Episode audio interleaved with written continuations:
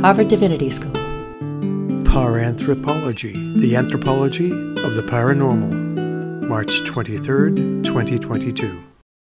Good afternoon and welcome to our Gnoseologies event. My name is Giovanna Parmigiani and I'm the host of this series organized within the Transcendence and Transformation Initiative at the CSWR here at Harvard Divinity School. The series focuses on ways of knowing that are often labeled as non rational, traditionally referred to as gnosis in Western philosophical and religious traditions, and often understood in contraposition to science. These ways of knowing are becoming more and more influential in contemporary societies, popular culture, and academic research. What is the place of spirit possession, divination, mediumships, and experiences perceived as out of the ordinary in our lives? How can we study and approach this type of phenomena? Going beyond dichotomies such as body and mind, ordinary and extraordinary, reason and experience, and matter and spirit. This series hosts scholars of different disciplines and practitioners interested in exploring and expanding the boundaries of what counts as knowledge today. So it is with immense pleasure that I introduce today's guest, Dr. Jack Hunter, Jack Hunter is an anthropologist like me, exploring the borderlands of consciousness, religion, ecology, and the paranormal.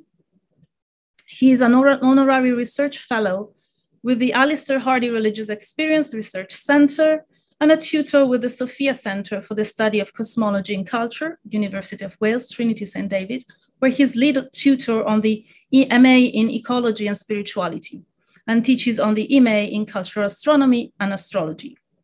He's also a lecturer on the Alef Trust MSc in Consciousness, Spirituality, and Transpersonal Psychology.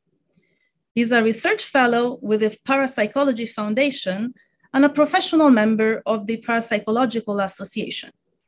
In 2010, he founded Paranthropology, Journal of Anthropological Approaches to the Paranormal, and he's the author of Spirits, Gods and Magic, and Manifesting Spirits, and the editor of Mattering the Invisible, Greening the Paranormal, Damned Facts and Talking with the Spirits.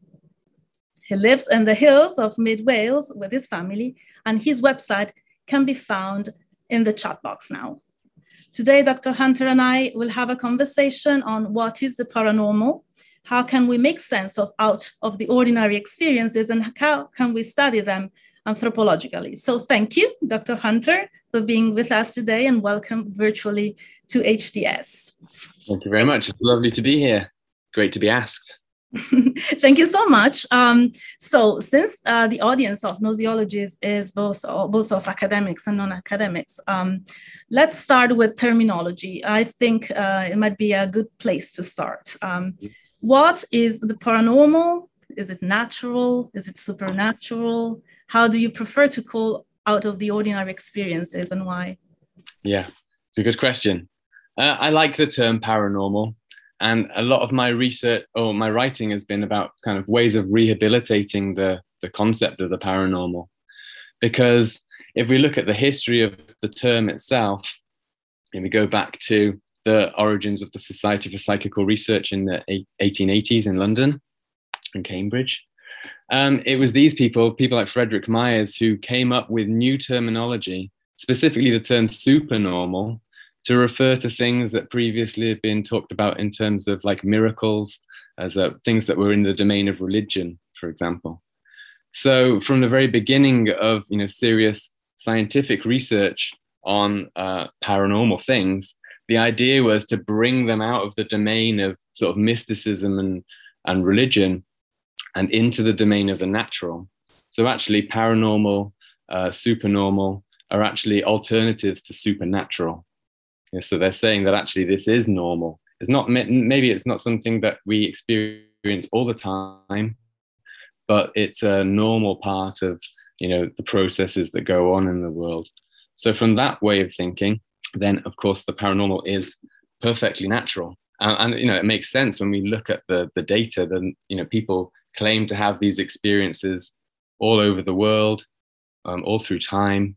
You know, so they seem to be normal and natural in that respect as well.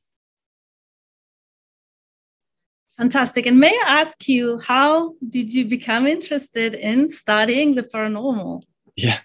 Well, there's lots of different strands to my interest. One of them was always uh, I've been interested in religion for a long time. I w- I wasn't brought up religious. Um, I was brought up actually to be quite skeptical of religion, but it, it always fascinated me. And obviously, within religion, there are all sorts of um, extraordinary things as well. So I was always drawn to the idea of things like um, miracles or the idea of um, saints and relics and things like that. Where I have grown up here in mid Wales, um, there was a, a, shrine up the road from where I live for Saint Melangell, and it was said that you know it had pieces of her her body in there, and just the idea of that connection to me was fascinating. uh, then later, as I started to grow up, um, I had some extraordinary experiences of my own. The most, one of the most significant ones for me was under the influence of uh, magic mushrooms. The very first time that I had that experience, I saw um, what I described as kind of like fairies or small entities. They seemed to be two dimensional and they were in the grain of wood of a chest of drawers. And they kind of noticed me. Uh, they clocked me, they turned and looked at me, and then kind of carried on with their procession. And the interesting thing about this experience for me was that there seemed to be some kind of uh, agency or intelligence behind this aspect of the experience. There was other things going on around it that were, uh, you know, let more impersonal kind of hallucinatory kind of experiences. But this particular experience seemed um, to be of something else, and it's kind of stuck with me through the years. And so when I got to university and started to study uh, anthropology, um, I became increasingly interested in different ways of trying to think about you know what are the nature of these kinds of experiences that from the mainstream perspective are they must be delusional or they have to be explained away in terms of psychopathology or, or whatever. But is there a way that we can look at these experiences without breaking them down treating them seriously kind of like on their own on their own terms? And what happens then if you do that? You know, what happens if you te- treat, treat these experiences seriously? And it obviously leads off into lots of different areas. They've ended up, you know, becoming involved in parapsychology and uh, religious studies and anthropology and all sorts of different areas to try try and make sense of these uh, experiences.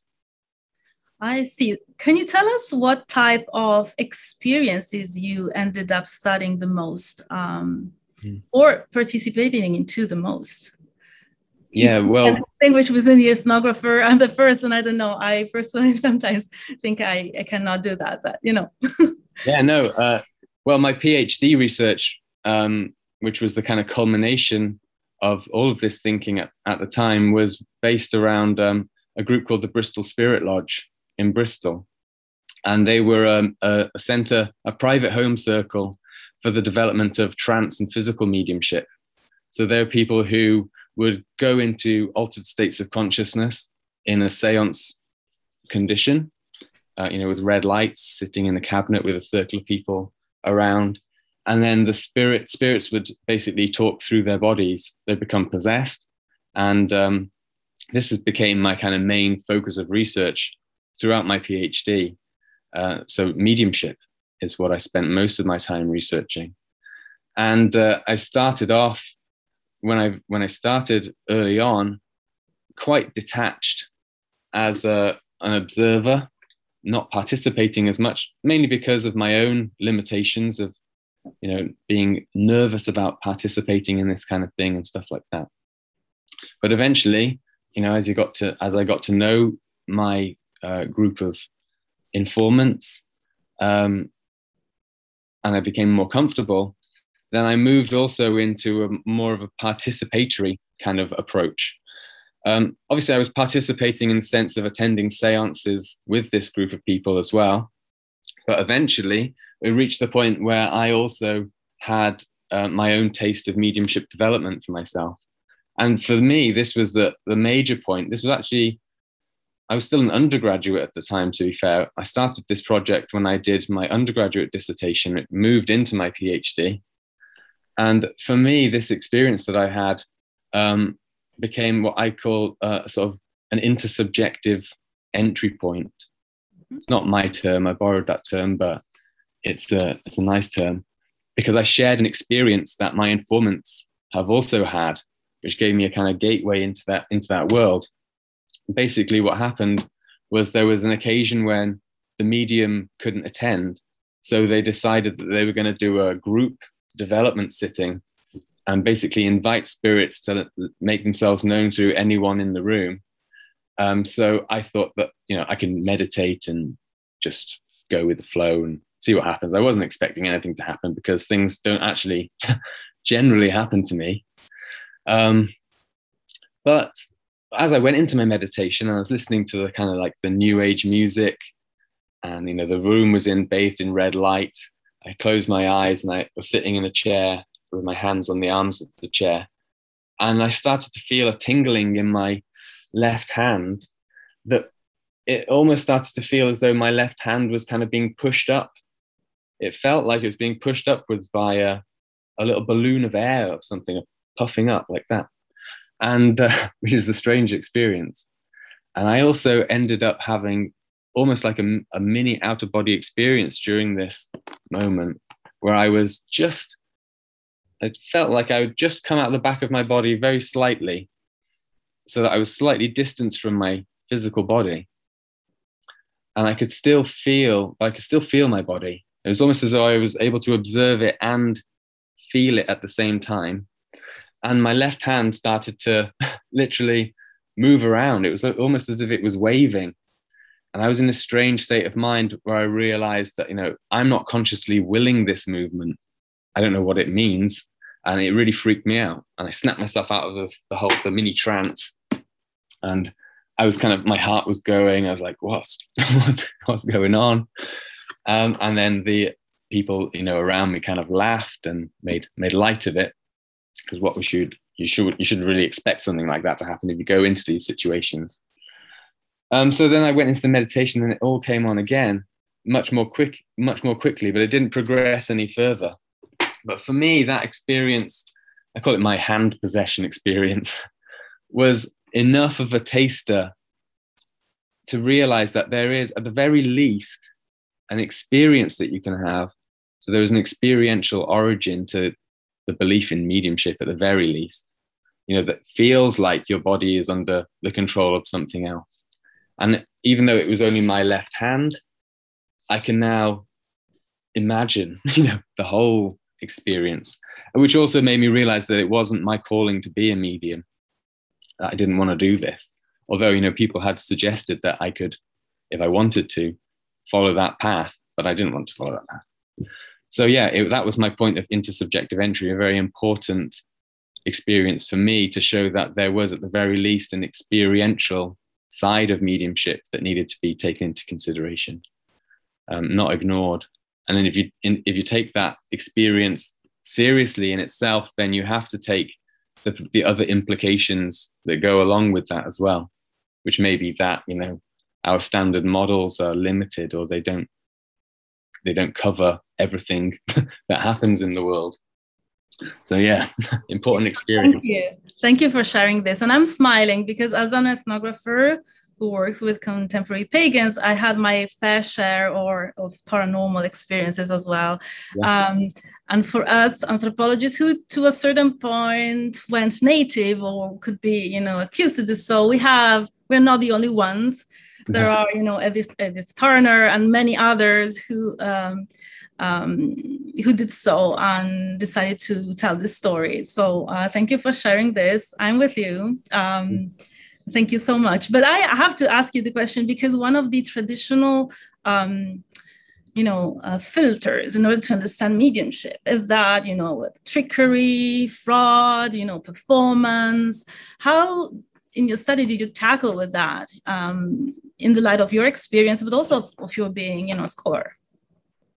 Yeah, well, that it became actually quite a big focus of my dissertation in the end, thinking about the role of performance and actually um, complicating the idea of performance quite a lot. And I drew on the work of uh, Richard Schechner, writing about, he, he talked about the um, efficacy entertainment braid in performances and how you can have performances that are specifically geared towards affecting some kind of a change in the world, which would be like, you know, a magical ritual or a seance and things like that. Still a performance, but it's geared towards some kind of change. And then you've got the other end of the spectrum, which is a purely entertainment kind of spectacle.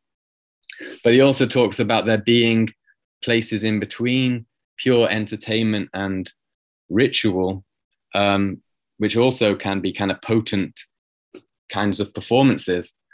So it's really interesting in um, in spiritualism, the relationship between mediumship and stage performances was always there right from the very beginning. You know, mediumship became a kind of like well a parlor activity, parlor game for people to have fun with. Um, it went, you know, there were famous mediums who would go on tours around America and and Europe, giving demonstrations in music halls and things like that. So there's always been this kind of yeah performative element to it as well. And you're right the standard way of thinking is to say that well because there's a performative element to it that therefore it's all fake. Um, and it's also true that there is there was a lot of fakery and there is a lot of fakery in in these kinds of areas as well. So but what i did was think about this issue of fakery and look in the cross-cultural context and to think about the the kind of the function of things like sleight of hand, um, deliberately uh, manipulating people's perceptions in order to bring about, again, certain kinds of effects. We know from like stage hypnosis and things like that as well that there's the you can put people into trances and stuff by doing certain kinds of things. Um, you know, you can make you can make people believe that magical things are possible by showing them you know, an illusion. There was a parapsychologist called uh, Kenneth Batcheldor who did a study of um, psychokinesis, which is, you know, mind matter effects. And he, his experiments were based around like spiritualist home circle kind of environments.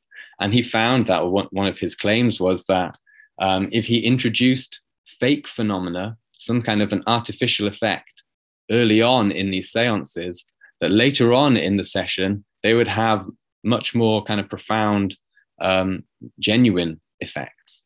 And his suggestion was that, um, you know, a trick or something like that can shift you into that state of belief in the moment that something is possible. And when you believe that something is possible, there's lots of experiments in parapsychology that suggest this. Famous one by Gertrude Schmeidler called the sheep goat experiment, where you know people who are believers in psi score much higher in psi you know experiments. So Batcheldor suggested that tricks can induce this moment of uh, you know instant belief. And he said it doesn't matter whether the person believes over the course of their lifetime that some that spirits exist or anything like that. What's actually important is in that moment that the experience is happening whether they believe that it's happening or not. Um, and then that can you know feeds in suggests again that these phenomena are also, you know, they're not just objective. They also, we participate in them. Our own beliefs and perceptions are a part of those experiences too. So I kind of, yeah, made performance a bit more complicated by saying that even if I did detect trickery in these seances, and I think I did, you know, with a, with one of the physical mediums anyway, um, it doesn't necessarily mean that everything else that happens is fake or that these these are not actually techniques that are employed that have been employed by mediums and people you know over the over hundreds of years you know specifically geared towards inducing altered states in audiences. So that's how i dealt with it. And so we can say that maybe trickery is a way part of the technique in order to enable this type of phenomenon right? Am i Okay, summarizing it correctly. Um, I have a couple of questions exactly. from the it audience. Sorry? Um, I was just I saying it, it can be. Okay, I think there's a little bit of a lag. um, so a bit of terminological explanations. You mentioned trance and physical mediumship. So can you tell us the difference? And also something someone from the audience was asking about is channeling a form of mediumship. Um, and maybe you know there's you know lots of new age channeling you know experiences and how you see them different or in line with what you studied. Yeah. Thanks. Well, the, the difference between trance and physical mediumship.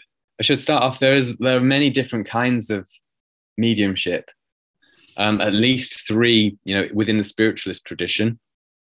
So you have the more kind of psychic mediumship, which is what you might see in spiritualist churches or in America, places like Lily Dale, uh, where they will have a medium who goes up on a platform, on a stage, kind of like a, you know, in a church service kind of environment, and they'll pick up messages and they'll say, you know, is I'm getting a J coming through. Can anyone accept that name?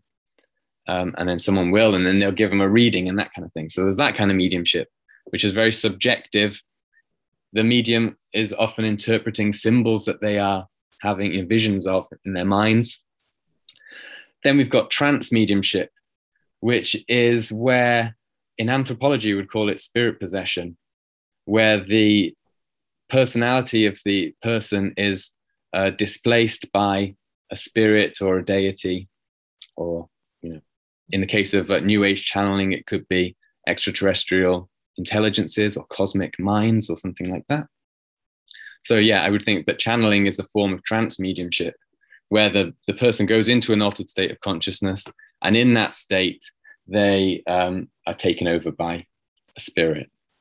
So that was the main practice in the Bristol Spirit Lodge. But then there is also uh, physical mediumship. And in the 19th century, up until like maybe the 1930s, 1940s, physical mediumship was quite common.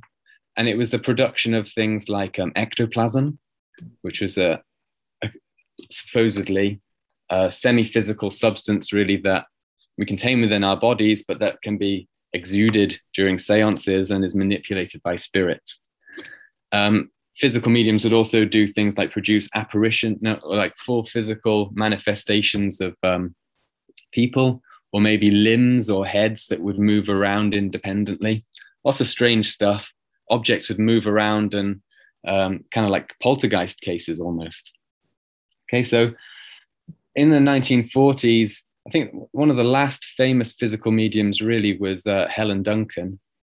She was actually the last person tried for witchcraft in Britain uh, during the Second World War.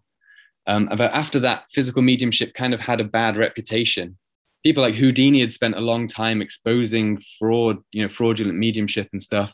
So physical mediumship in particular became kind of like blacklisted as a practice, and people didn't want to really want to develop it anymore or practice it until maybe the 1990s with a, a group called the Scole Group, who really kind of reinvigorated that and brought it back. So the group that I worked with anyway, they did trance mediumship and physical mediumship. They were trying to produce ectoplasm, not very successfully, and they were trying to produce uh, levitations of, of, objects and things like that. Um, but we would have visiting mediums who were more developed in physical mediumship who would come. And the difference with these mediums was that you would pay as well when they came to visit, which entered into a whole different kind of territory.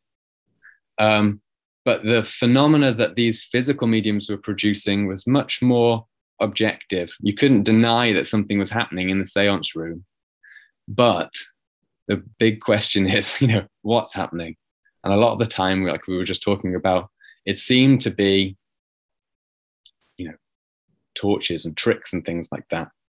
But that's not to say again that because other people have had with the same medium all sorts of uh, you know amazing mind blowing experiences. So it's a very complicated area to disentangle.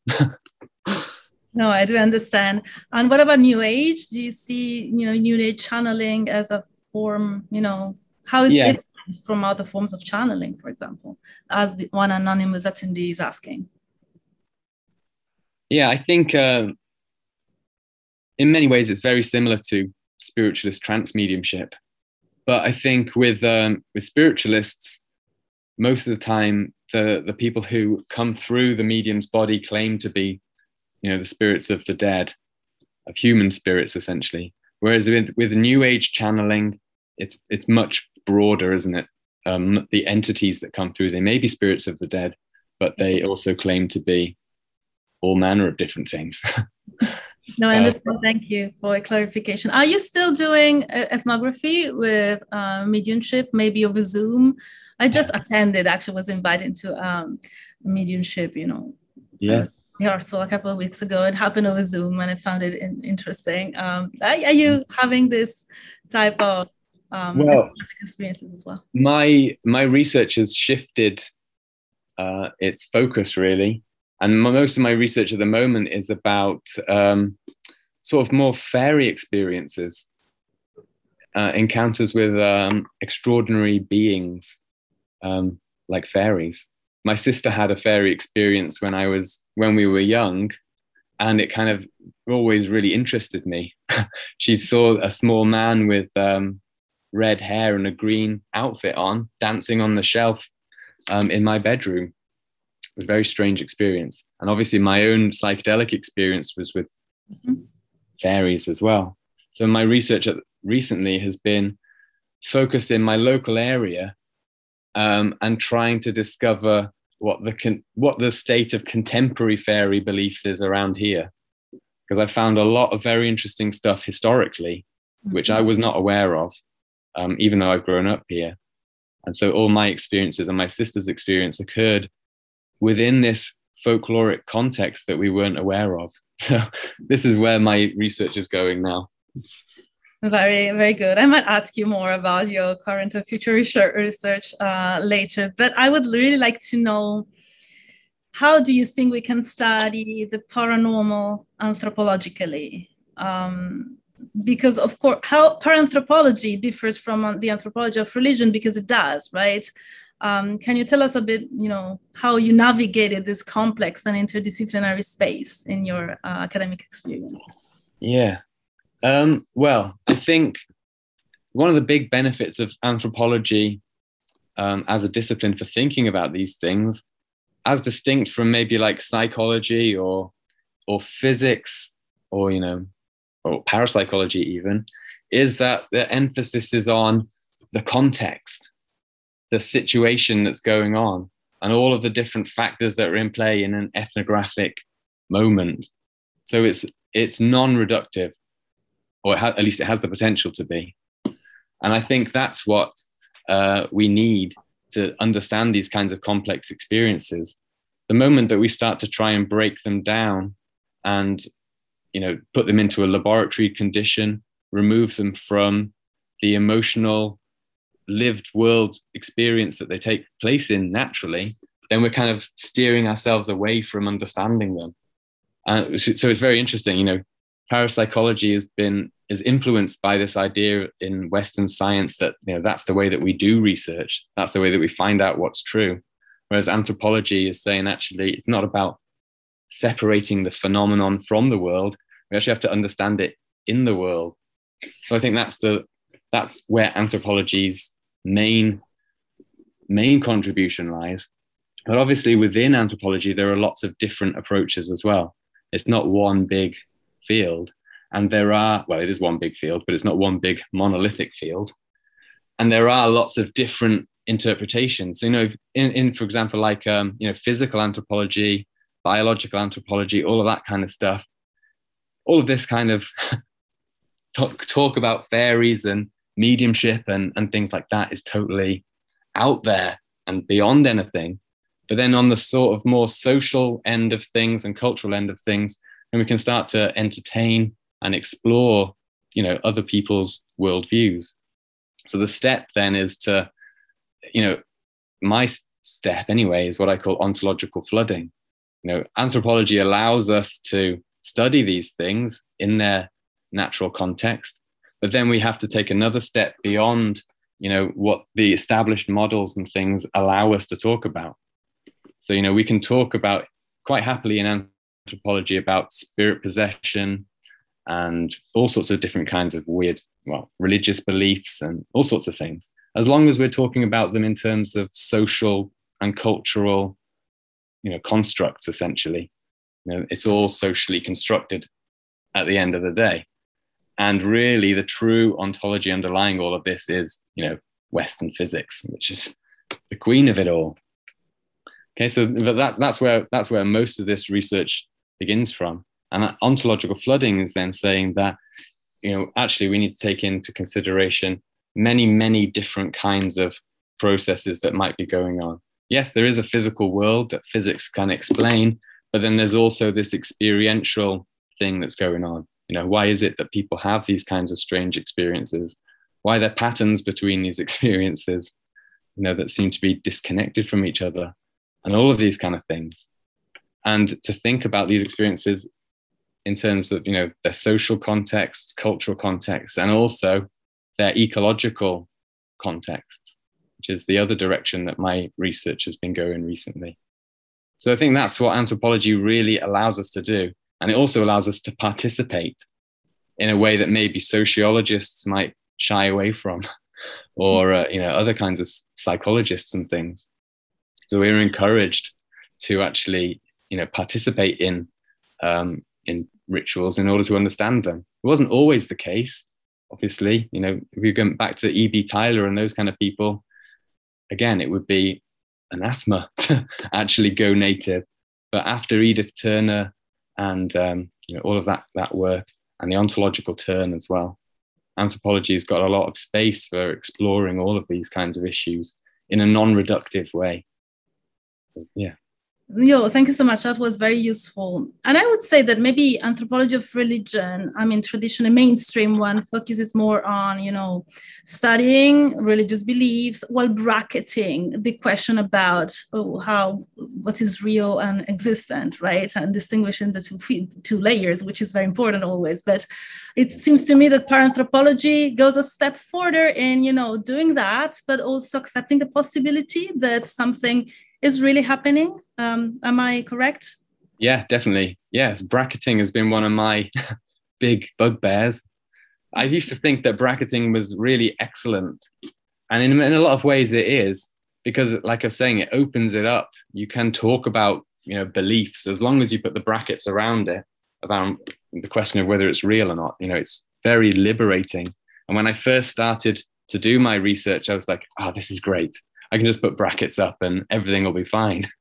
But then the moment that you start to, like, uh, like for example, my own experience, where it sort of seems to confirm in some way the beliefs, you know, then the brackets start to fall off, doesn't don't they? I mean, you have to then confront the issue of whether there is something more than just social facts and whether there might actually be some kind of real thing going on with this with mediumship for instance so yeah breaking down those brackets is a good thing. That's where ontological flooding comes from is the idea that the brackets kind of hold back all of this possible stuff and that we can let those brackets fall in and then all of these different ideas come flooding in different ways of interpreting things different ways of understanding them.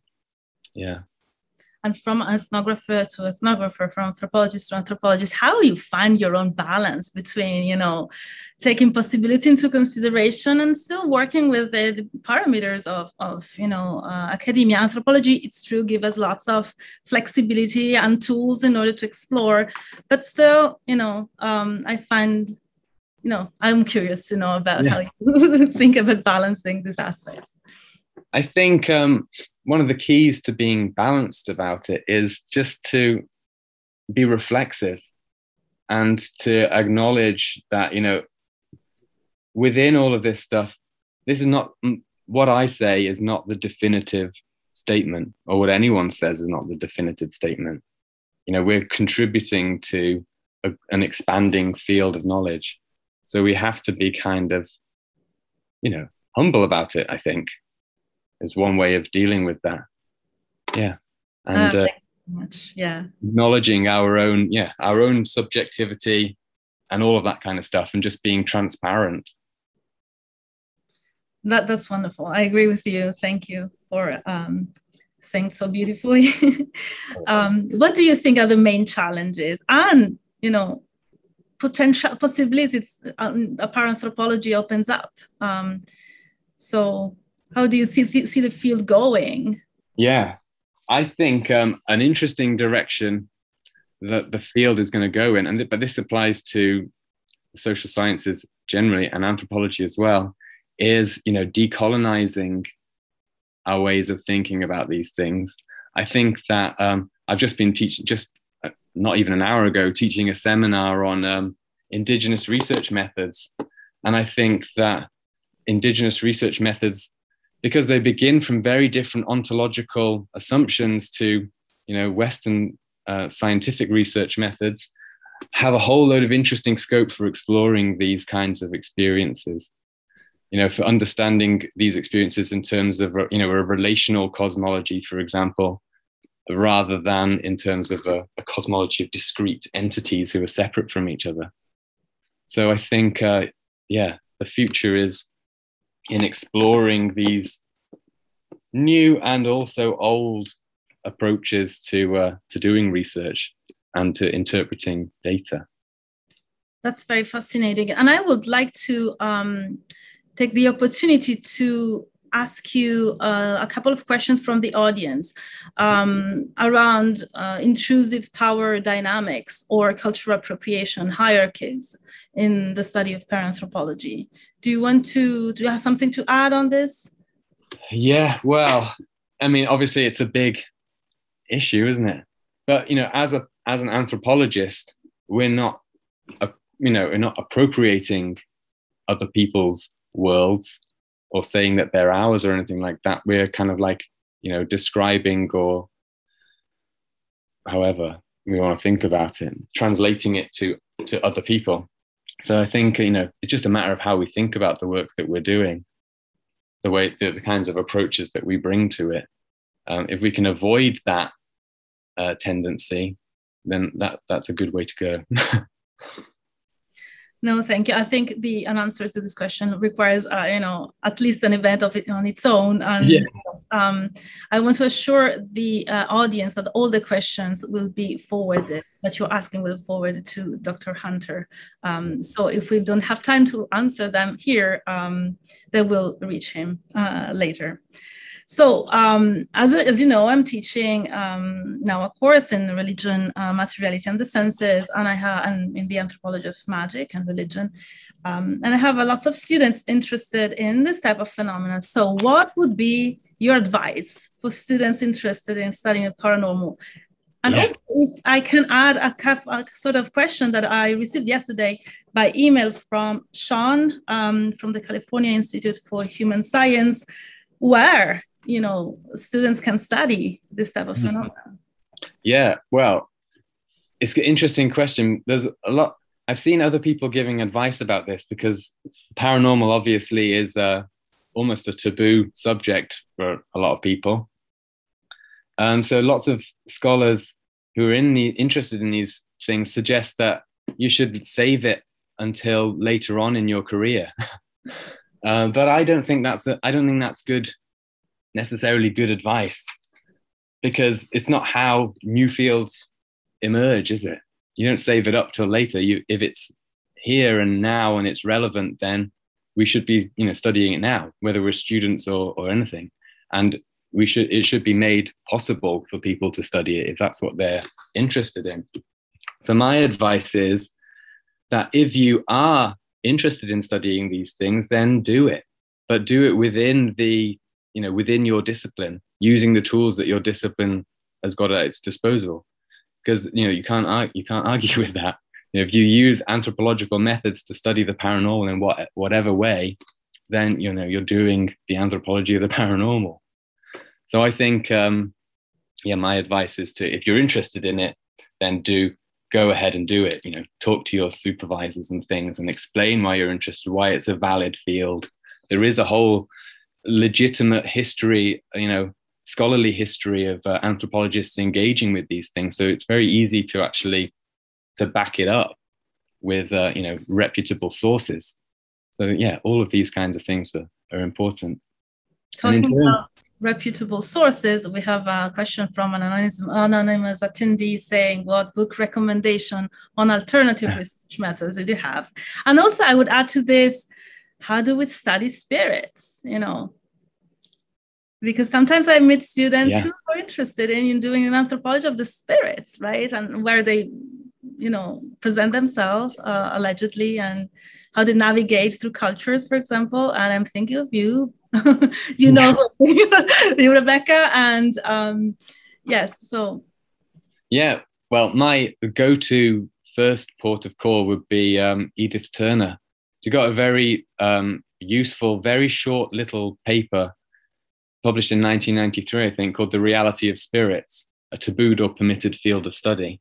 It's just a very short paper, but she explains some of the experience that she had um, in Zambia, uh, engaged in this uh, in a ritual. And uh, if the next step then would be to go on to her book, I think, experiencing ritual, which is really, uh, you know, it lays it all out.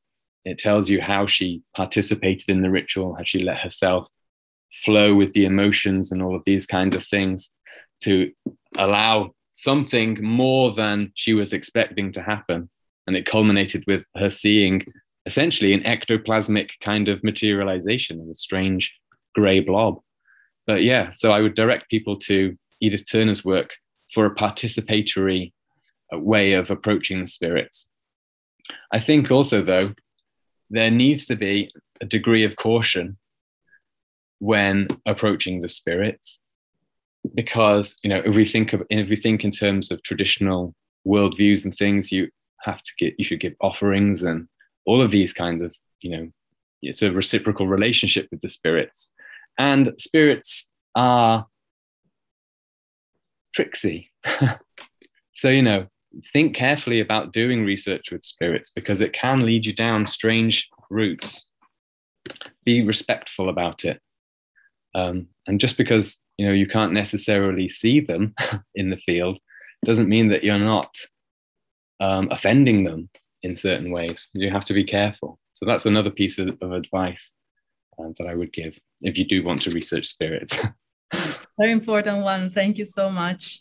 And talking about spaces within the current structure of academia that we can find in order to um, carve as a space to um, research this type of topics, let's talk about anthropology of consciousness. Of course, there's a Society of Anthropology of Consciousness within the AAA, the American um, how it's called uh, um, anthropological association.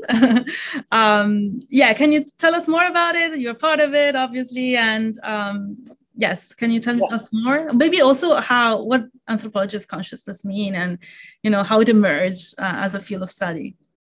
Yeah well it emerged from in the 1970s and 80s really from partially you know in response to people like carlos castaneda who had written his you know influential books about his meetings, ostensible meetings with the Yaqui sorcerer, and all these kind of things, which really made the idea of being an anthropologist and going out into the field and exploring weird experiences popular for people. So it actually encouraged a lot of anthropologists to, even if Carlos Castaneda didn't actually do the things that he said he did, or he didn't do all of them, maybe, um, other people did then go out and do that. and um, so organizations started to emerge. There was different forms that it took. It was called an Association for Transpersonal Anthropology for a while. And then eventually they decided on the Anthropology of Consciousness um, as a venue. There's a journal and conferences as well for anthropologists to talk about um, all of these different kinds of things, parapsychological experiences, right at the very beginning. But as the years went by, and you can kind of tell with the name of the journal, Anthropology of Consciousness, that the focus emphasis drifted away quite a bit from you know these kinds of extraordinary experiences that had initiated the field in the first place. And there was a great paper published a few years ago now by Mark Schroll called something like Whither Psi in Anthropology, and it was about why this whole process had taken place and why the in anthropological interest in the paranormal had dwindled. But I think a part of the reason was for kind of in an, in an attempt to kind of um, legitimize the study of these things, it kind of got watered down. Um, so, you know, there was much less emphasis on real extraordinary experiences, paranormal experiences and much more of an emphasis on consciousness cross culturally, which is very interesting in itself. But you know, it kind of moved away, and that's why I set up um, paranthropology because you know it seemed as though the venue that had initially been set up to talk about the paranormal um, in within anthropology had uh, kind of lost that focus. So yeah, I set up a journal to elect, to to reignite that discussion about the real, you know, the real strange kinds of experiences. We're not watering it down with the paranormal, actually, you know, dealing with it face on face value as a very strange thing. Yeah. No, I, thank you for this clarification. I think it was very useful to many of us. Um, I would like to spend our last minutes to discuss some of your more recent work, um, greening the paranormal. So you wrote a book about it. Uh, we're all concerned about climate change, and many of us do follow sort of relational ontology. That you know, uh, what's the role of these you know relational ontologies in environmentalist activism? Yeah well, the book is um, it's a collection of essays from different uh, scholars, different people in different fields, but it's all focusing around um, extraordinary experiences um, and ecology.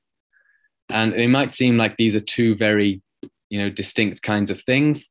You know, ecology is the science of, um, you know, living systems essentially and how they interact with each other and all of that kind of stuff and extraordinary experiences. Parapsychology is a study of, yeah, paranormal experiences.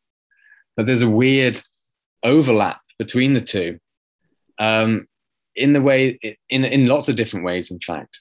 One of the ways is through people who engage with um, ecology, who participate in landscapes in all sorts of different ways, whether we're talking about like through walking or surfing or whatever. It's something that Bron Taylor talked about in his book, Dark Green Religion people have extraordinary experiences that come directly from um, participation in ecology.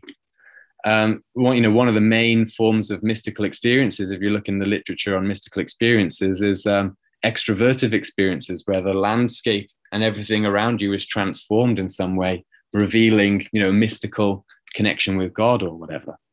So, you know, there's a long tradition of know, knowing, of awareness of this weird, this role of you know nature and it, in extraordinary experiences so there's that side of things which was really interesting um, and then there's another s- strand of it which has emerged in recent years with uh, you know science of things like plant consciousness and um, plant memory and, and all this stuff especially the work of monica gagliano and other colleagues which is increasingly suggesting that the world is much more animate than we've given it credit for.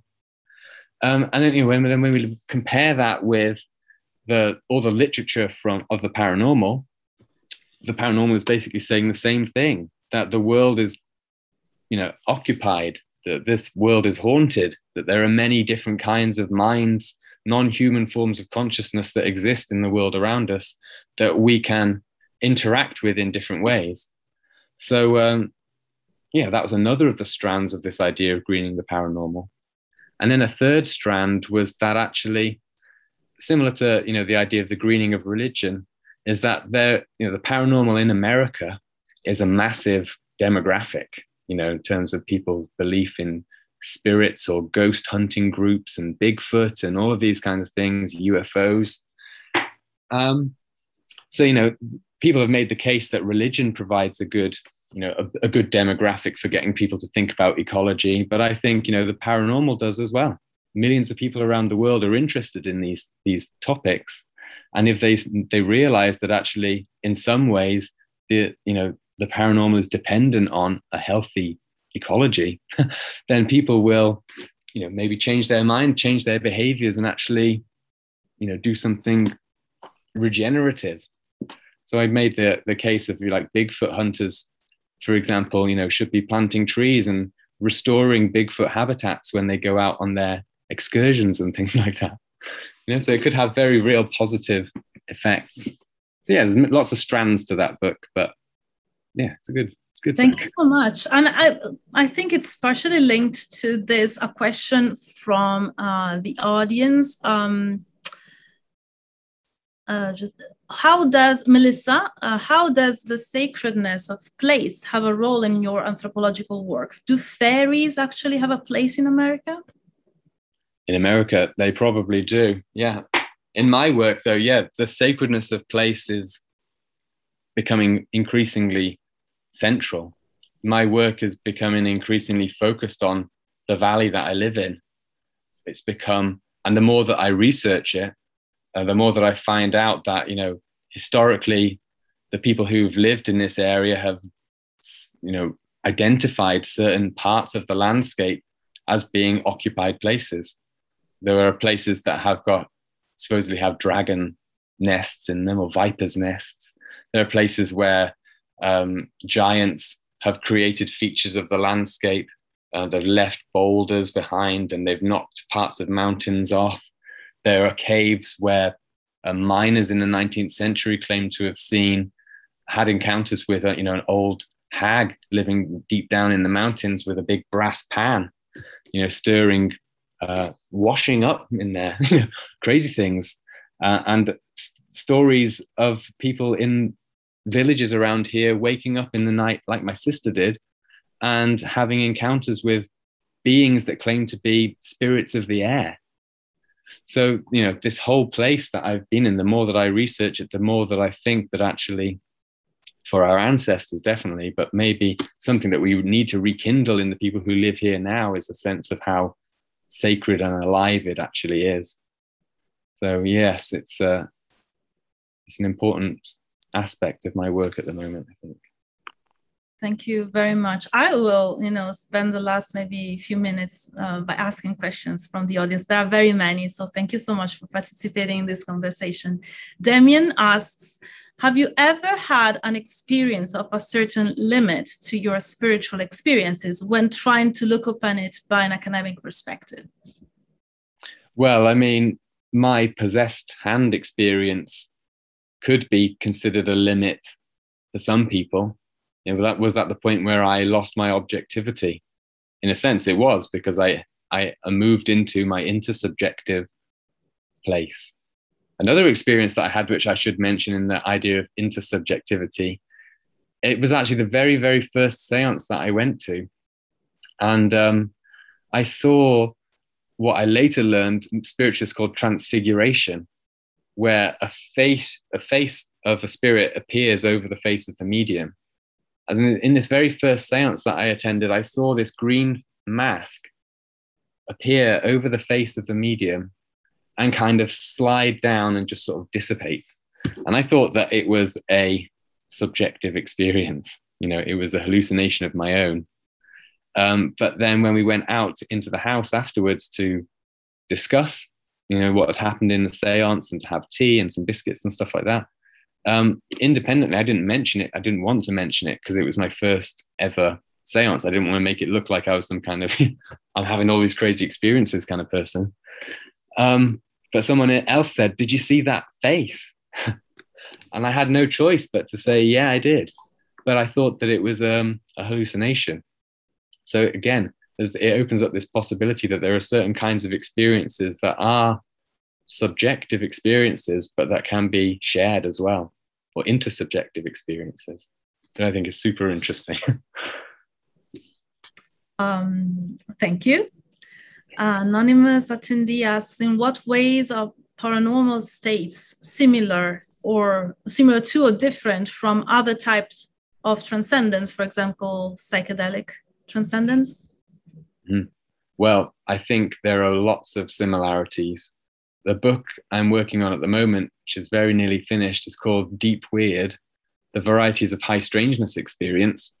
And the real central theme of the book is that all of these different kinds of experiences are connected in some way. It's not to say that they are identical with each other, but that there are similar kinds of processes that are taking place, whether we're talking about psychedelic, mystical, or paranormal experiences that they have similar kinds of effects on individuals, sort of like changing that, you know, what Jeffrey Kripal calls the flip. These experiences transform people in some way. Um, and then also in the kinds of characteristics of ex- experiences and the sort the phenomenology of experiences, there are lots and lots of very interesting overlaps. And the one that I focused on a lot in a book that will be coming out later in the year is, uh, you know, what Rudolf Otto called the numinous, this idea of the of, of a religious experience being both terrifying and kind of wonderful at the same time.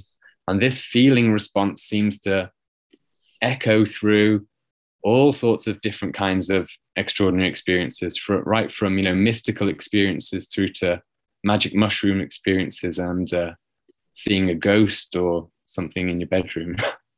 so I think yeah, there are connections here. Not saying that it's necessarily don't want to be simplistic about it, but there are connections. Yes. Thank you. One very last. Do you find that academia is becoming more open to this type of conversations and research, or is it still relatively difficult to be taken seriously at face value as a rigorous study? Um, I think in certain areas, it is becoming more acceptable to talk about these things and to discuss them seriously. You know, if you went into a physics laboratory or something and tried to talk to someone about your extraordinary experience, then you might, you know, they might show you the door. If you go into an anthropology department, then you might have a different experience. So, um, yeah, there are pockets within the academy are safe spaces to talk about these things, but there's also the other stuff that's going on around it, and there is still um, a very there is still a taboo around it as well, and there are people, some individuals, some organizations as well that uh, really don't like people to talk about it. so there's potential for a backlash. I like to think about gnosology as one of the places in which we can do that and try to do that. So um, I take the opportunity to wrap up. I think it's time now. Thank you, Professor Hunter, for your participation and wonderful conversation. And thank you for all for having been with us and for the question you asked. Um, please stay tuned to on the activities of the CSWR, the Transcendence and Transformation Initiative, and of gnosologists, obviously. You can find all this information on the CSWR website, including the registration link for our next Gnosologies event that will be next week. I will have a conversation with Dr. Amy Hale, um, another fellow ethnographer, on ways of knowing through the changing landscapes of esoteric art. We will talk about esoteric art as a way of knowing, women artists, and feminism. But if you want to follow Dr. Hunter's work further, you can participate to this event that you can find in the chat.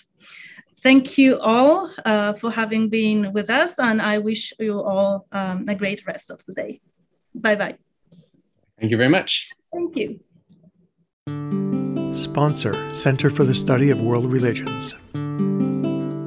Copyright 2022, the President and Fellows of Harvard College.